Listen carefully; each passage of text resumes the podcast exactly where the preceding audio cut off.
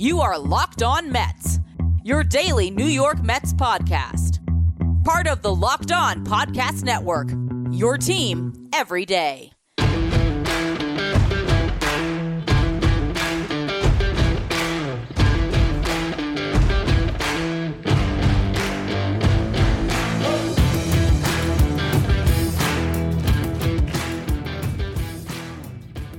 Hello to all you uh, amazing Mets fans. You're listening to Locked On Mets, part of the Locked On Podcast Network, your team every day.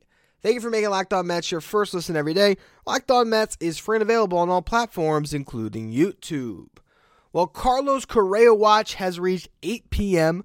on a Monday here. We have no resolution so we're recording an episode here that could possibly never reach the air if a signing happens. If you're listening to it, there's no official deal in place, and that leads me to discuss what is, in my opinion, a win-win situation for the New York Mets when it comes to Correa. Because either they get a deal done on their terms, or the alternative is not that bad. Before we get into any of that, though, I'm your host Ryan Finkelstein. If you want to find any of my work, follow me on Twitter at Finkelstein Ryan. You can also find some of my writing at justbaseball.com, where I work as the managing editor. Now, these two sides are currently negotiating, and we really have no idea what the state of those negotiations are. Everything we've seen at this point is that everyone remains optimistic that a deal will get done because what is the alternative for each of these sides? For Carlos Correa, good luck in the market again. Two teams passed on you. How are you going to get the long term deal? Sure, there's probably 15 teams in baseball, at least, that would love to add a Carlos Correa to the middle of their lineup on a three year deal with an opt out after the first year. That's what he just signed with Minnesota. Is he going to really play that out again? When you've had doctors,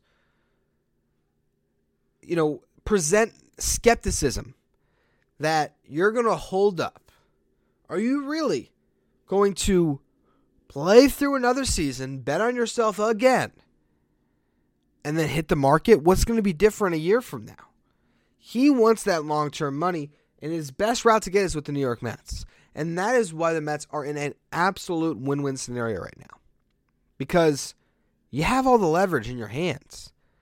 Now, you can't lowball them. You can't say, hey, Correa, sign a four year deal with us. That's not what we're discussing here.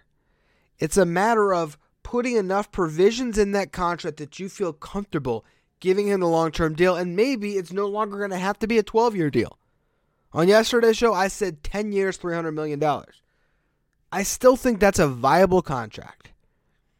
Yes, it's more money per year than the 12 year commitment. But you get him at 30 million per, so Correa would like that.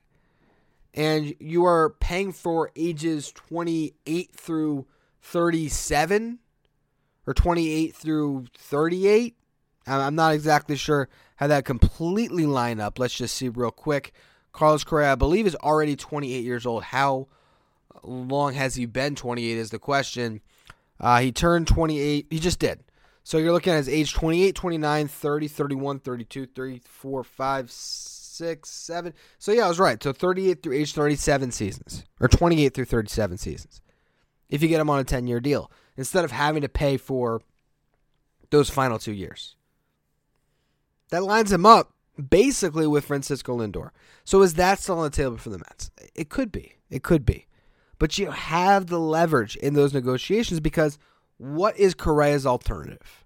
And I spoke on yesterday's show uh, about what a bad spot Correa's in, and you feel awful for him. And I really do believe that the problem here is if this issue with the, the plate in his leg prevents a team from insuring the contract, that might be the entirety of the problem here when it comes to a deal that's supposed to span longer than a decade. Because, you know, if you look at these long term contracts, the New York Mets with David Wright, that contract was heavily insured where, if I'm not mistaken, the Mets were getting 75 cents on the dollar for every single one of those last years where Wright was unable to play. And the Wilpons just put it in their pocket. Now, if you're Steve Cohen, you would like to do the same, not to line your pockets and pretend you have a higher payroll than you do, but because you want to reinvest it in the ball club. So, if you can't get insurance on it, how do you you get that type of you know other insurance you feel comfortable and that is putting some form provisions in there where the deal is in your favor. And, and again, I, I don't envision Correa coming to the Mets on a three-year deal or even a five-year deal. I think bare minimum he's going to get seven or eight. And realistically, I still think there's a good chance he ends up with all 12. But it's what language is in that contract that you're comfortable with. And again, that is where this becomes a win for the Mets because you aren't just signing him to 12 years guaranteed no matter what happens, he's on your books. There's going to be something worked into this contract that makes sense. And I really do think that Scott Boras is better off negotiating with the New York Mets than going elsewhere. With that said, that does not necessarily mean the Mets ultimately decide to go for this. Whether it's because Boras thinks there's another team out there that he can get to push this deal across, whether that's because he just gets too fed up through the negotiation process. A lot can still happen here. And again, this is a waiting game. I, I really didn't even know if I was going to record today. I was like, what, what can I say? Because there's no new information that we can really go off of in this instance. We're just sitting here trying to figure it out. But if you're the New York Mets, you have the exclusive negotiating rights with Carlos Correa. And if you sign him, regardless of what the long term language of this contract is, you are getting a third baseman next year that is going to be amazing for you. A guy that's been healthy the last couple of years, who has yet to see this injury impact him on the field as a major leaguer, and you can bank on that really for maybe another five years. But the question is, how is that plate in his leg going to hold up long term? And I mean, realistically, they could replace the plate and he could be fine. Maybe there's one year where you miss him. It really is one of those things where we're trying to look into the future and it's hard to know what's going to happen.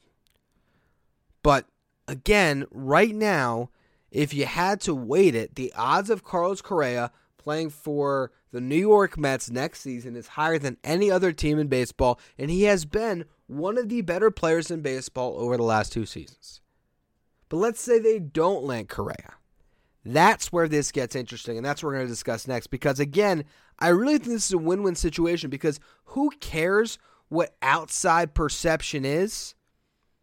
The New York Mets made a gamble here that they were never tied to. And as long as there's not some grievance that takes place with the MLBPA that forces him onto the Mets when they really don't want him, which again, having Carlos Correa on your baseball team, in my opinion, is going to be a great outcome no matter what. If something happens here where Correa ends up on a different team, I think the Mets are still sitting absolutely pretty with what they have, and that's what we're going to go through next. Before we get to that, though, today's episode is brought to you by BetOnline. BetOnline.net is your number one source for all of your sports betting info, the stats, the news, the analysis. They got it all. Get the latest odds and trends for every professional amateur league out there, from football to basketball to soccer and esports. They've got it all at BetOnline.net. If you love sports podcasts, you can find those at BetOnline as well. BetOnline, is always, the fastest and easiest way to get your betting fix. Right now, the Mets plus 700 to win the World Series. You know what else they are? Plus 350, even with the Dodgers, to win the National League pennant. So they have better odds than the Dodgers to win the World Series because the Dodgers are at plus 750 and even odds to take the whole thing in the National League. If you want to bet on that, head to the website today or use your mobile device to learn more about the trends in the action. Bet online where the game starts.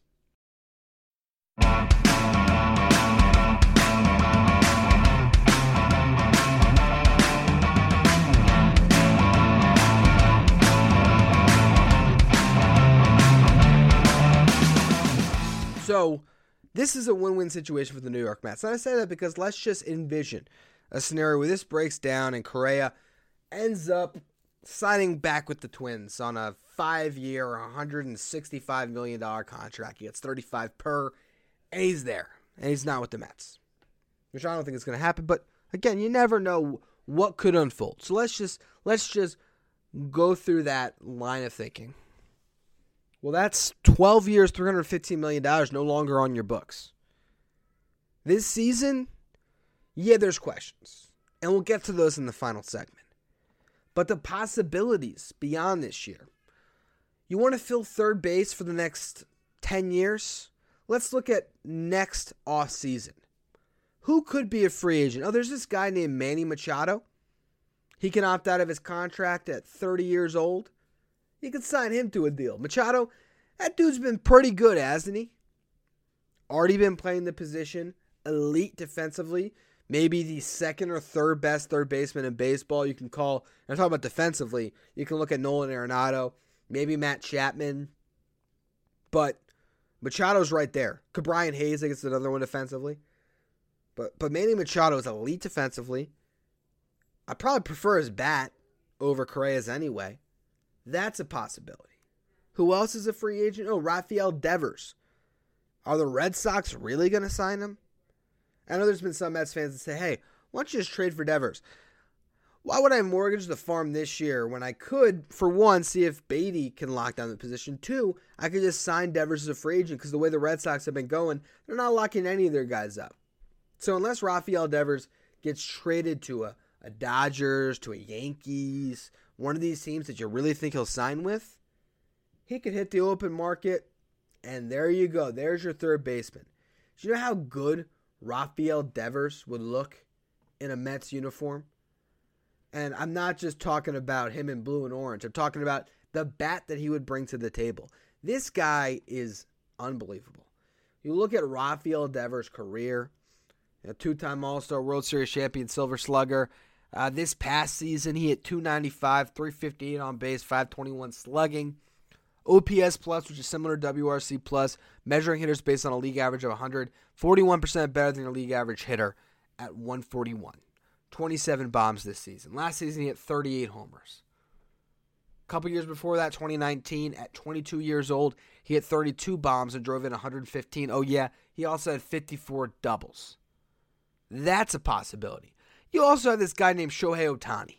The fact is, the Mets are going to continue to spend. And because of that, they're always in an advantageous position.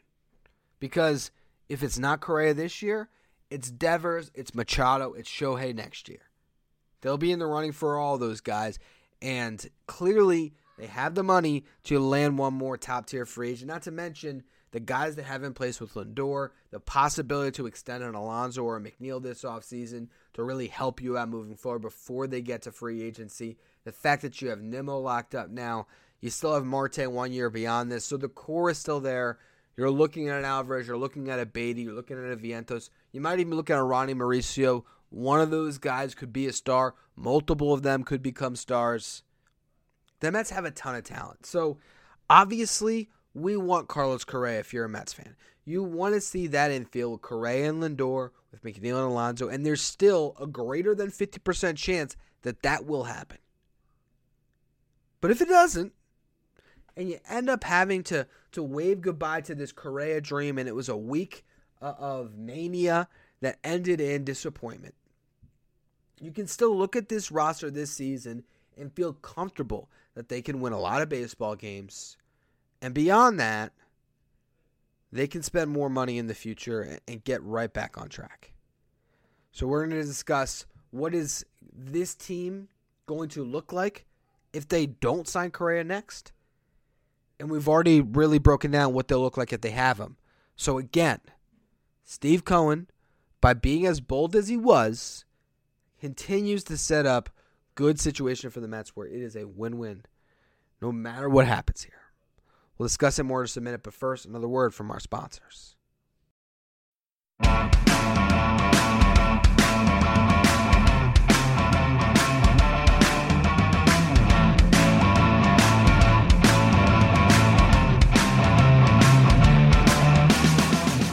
So if the Mets end up not signing Carlos Correa, and look, as I say this, I almost want to check Twitter one more time to make sure that the last however many minutes, 15 minutes of recording I've done is not for naught because generally when you record a podcast like this, uh, something happens where all of a sudden uh, a deal is struck and you're like, well, that was a waste of time.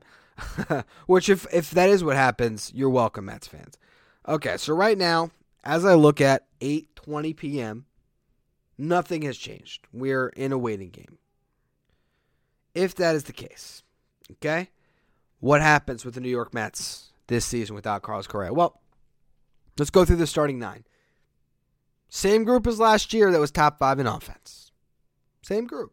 You got Nimmo, you got Marte, you got Canha, you got Escobar, you got Lindor, you got McNeil, you got Alonso, and you got Narvaez now instead of McCann with Nido. On your bench, Brett Baty has an even better chance of making the club, and he can factor in at third base and left field and DH. You still got Danny Vogelbach. You still got uh, Darin Ruf if you want him, or if you move on from Ruf, you got Mark Vientos. You got Alvarez as a possibility, although I believe the Narvaez signing keeps him in AAA to start the season. The Mets have plenty of offense, even without Carlos Correa. Obviously, they have to make some more moves to round out the roster, but I think you're an Adam Duvall away from being comfortable on opening day, knowing that if you have to make another trade during the season, you can do that. But I still felt very comfortable where the Mets were offensively before the Correa dream even happened. And so you can look at it as a fever dream that never was and move on with what you thought was still a very successful offseason.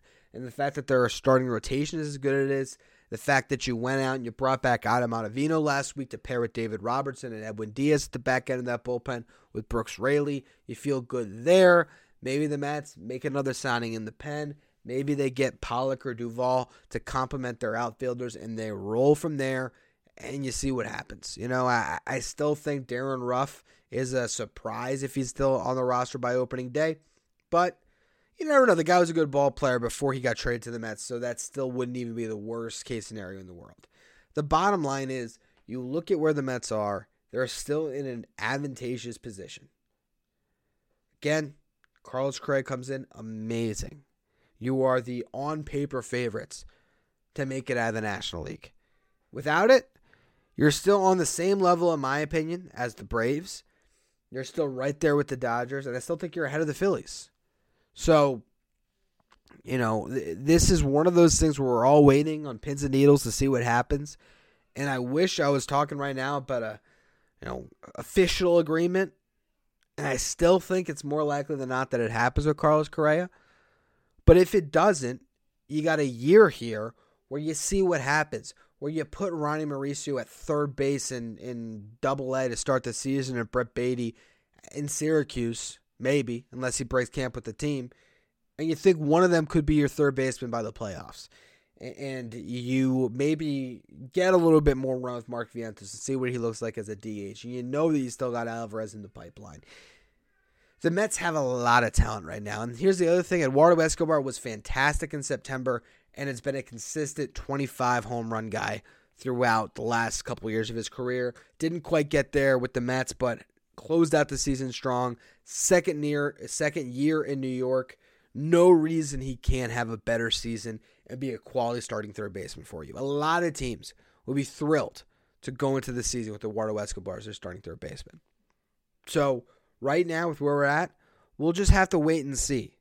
But the worst case scenario through all of this is Carlos Correa is not a Met, and you got Eduardo Escobar and Brett Baty at third base. Not to mention, you still have Luis Guillorme, who, if you want to put him as your starting third baseman defensively in a platoon with Escobar, that's not too bad either. Defensively, that's probably right there with what you'd have with Correa. Obviously, offensively, it's not.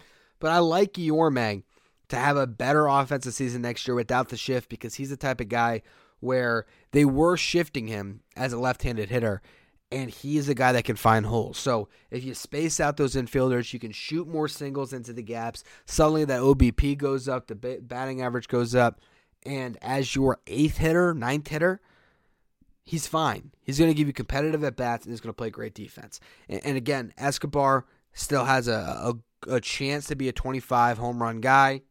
Baty pretty much same thing with even a higher upside when it comes to the batting average. The Mets aren't sitting here with Todd Frazier as their th- starting third baseman next year, or I don't know. Uh, I guess Wilmer Flores is good now. JD Davis. They are in a better spot than they were at third base uh, a couple years ago, and they still have the chance to be in an excellent position if they can work out this contract with Scott Boras and again, that's still the most likely circumstance uh, through all of this. So let's just wait and see what happens. For now, though, That's going to be all for Locked On Mets today. As always, thank you for listening. Make sure you follow, rate, and review wherever you get your podcast. Make sure you follow me on Twitter at Finkelstein Ryan. Follow the show at Locked On Mets. Thank you for making Locked On Mets your first listen every day, and after your second listen, check out Locked On MLB, hosted by Paul Francis Sullivan. Locked On MLB is where you want to go to stay today with everything going on in Major League Baseball. You follow Locked On MLB on the Audacy app, YouTube, or wherever you get podcasts.